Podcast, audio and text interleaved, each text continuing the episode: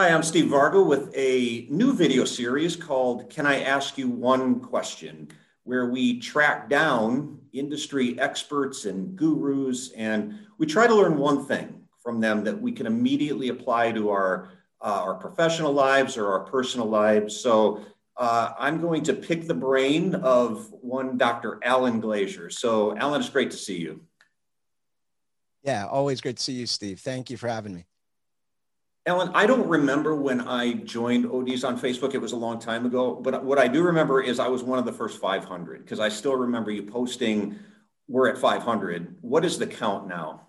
Uh, well, I can find your number because I have, I log it in. If you want to know, I'll do that when we're done. Uh, we're at 43,700 ish now. Okay, so you've grown a little bit. So you've obviously been very influential in growing uh, your brand on social media, the founder of ODs on Facebook.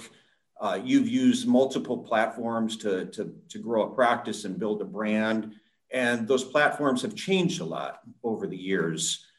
And now you even have a show on YouTube called FluorScene. So um, my question to you is that if you were to start a practice today and you wanted to leverage the power of social media to build your practice, to build your brand, where would you invest your time and energy? There, there's really that's a great question, and it's it's it really boils everything down for the small business person, especially the people who kind of don't really think it's necessary uh, or or maybe are a little bit scared of it. Uh, that's not the younger group of ODs now. It's the it's always been the older group. Um, but there's really only two goals. If you want to do marketing now, you have to be online. They're, they're just you're missing out on too big a part of the population in a couple ways, and I'm going to explain that. But you know, there's only two ways to use it for small businesses, and that would mean our practices. And uh, when you're doing one of the ways, you automatically end up doing the other. So that's convenient. You don't have to know too much. Um, the most important thing to remember, the number one thing by far, is that you have to create content that establishes you as a thought leader in the minds of the readers, uh, as an authority, as an expert in the topics that you hope to drive people in to see you with.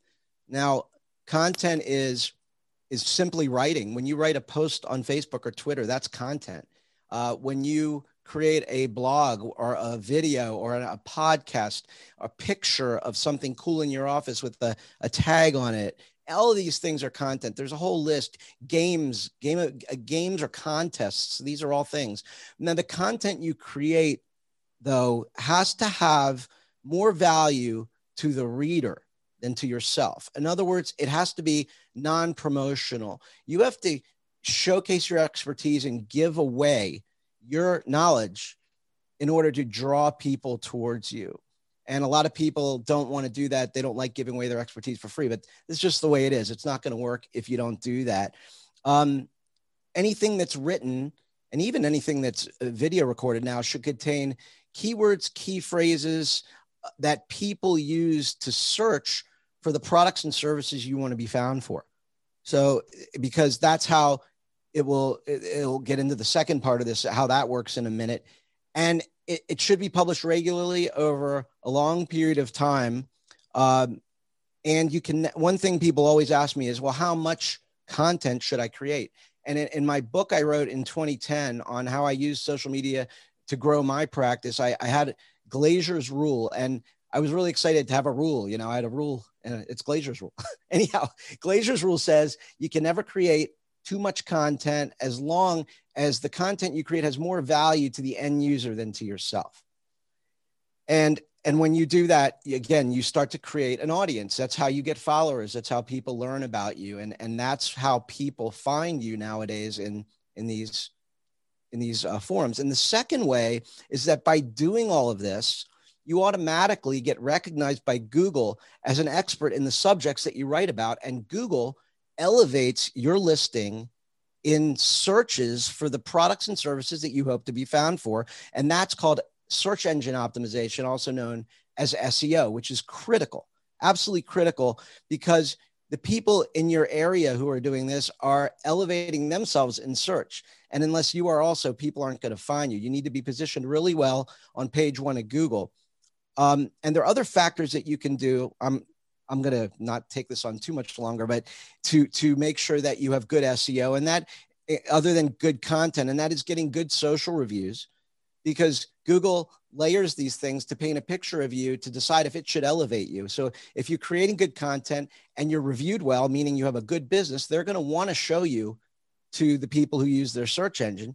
And your your website or your landing page whether it's a blog or whatever or a youtube channel needs to be well thought out and not templated. In other words you should have a real developer develop it from the ground up so that you can take advantage of what the back end coding that helps you with this seo and then the, finally the last thing is you'll you'll enter your content goes into what we call a content marketing funnel where you shoot it out to your social media pages in a in a manner that helps drive people back to your homepage where you can capture things like emails uh, and, and, and send your own customized message without having to depend on platforms that are owned by Facebook or whatever. And um, so that's basically really boiled boiled it down to those two things. It would be hard to saturate the market these days in social media, wouldn't it? With so many different platforms out there. I mean, unless you're bombarding somebody's email inbox, uh, I, I, remember hearing Gary Vaynerchuk say that. Who, if you're familiar with him, he just puts out content continuously. And he says one of the concerns that he hears from people is how much is too much. And he says it's really difficult. We have so many channels now out there that it would be really difficult to, to oversaturate yourself. So it's interesting that you said uh, the the frequency or the quantity, as long as it's interesting and relevant, it, it would be hard to have too much going out there. And the reviews, there's just there's that social proof component to that. I know I hear doctors say, I don't care what people put on my reviews, and but other people do, and it's such a critical um, component of uh, your ability to sell yourself. Is people tend to look toward what are other people saying? We have a cognitive bias, right, toward what other people tend to think. Um, so I, I think we need to be mindful of that as well on the review side.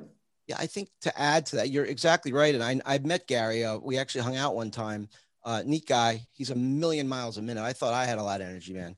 But the the um the, the stuff you create, the goal is really to create share worthy content and meaning something that somebody sees and not only gains value from but like, this is cool this this and this friend needs to know about it and you want to you want to kind of go towards that trying to get that viral thing out there uh, so yeah I, I if it's annoying it's it can be it can work against you. And I think you'll get a good feel of that based on the response you get from what content you create. But generally, it's none of us. I mean, look, we're talking about people who who barely even are doing anything on social media. I don't think they're going to have any trouble oversharing.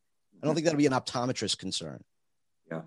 Alan, I could talk with you all day, but I, I made the uh, strategic decision to call this Can I Ask You One Question, which I think I already uh, broke that premise. So um, I love the show uh, that you have out. Tell us just a little bit about that. How would somebody, uh, you know, where can they watch it? How would they see your new late night show?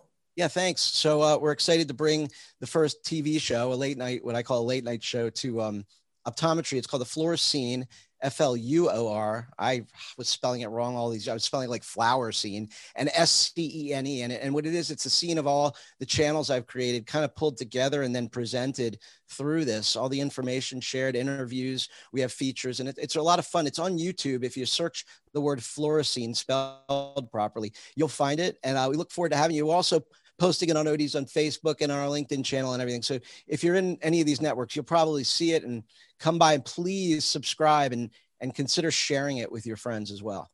Will do. Thanks so much, Alan. You'll have to tell me the the, uh, the story about Gary Vaynerchuk sometime. So yeah, definitely. I love what you do. Keep up the good work, and thank you for everything you bring to the industry.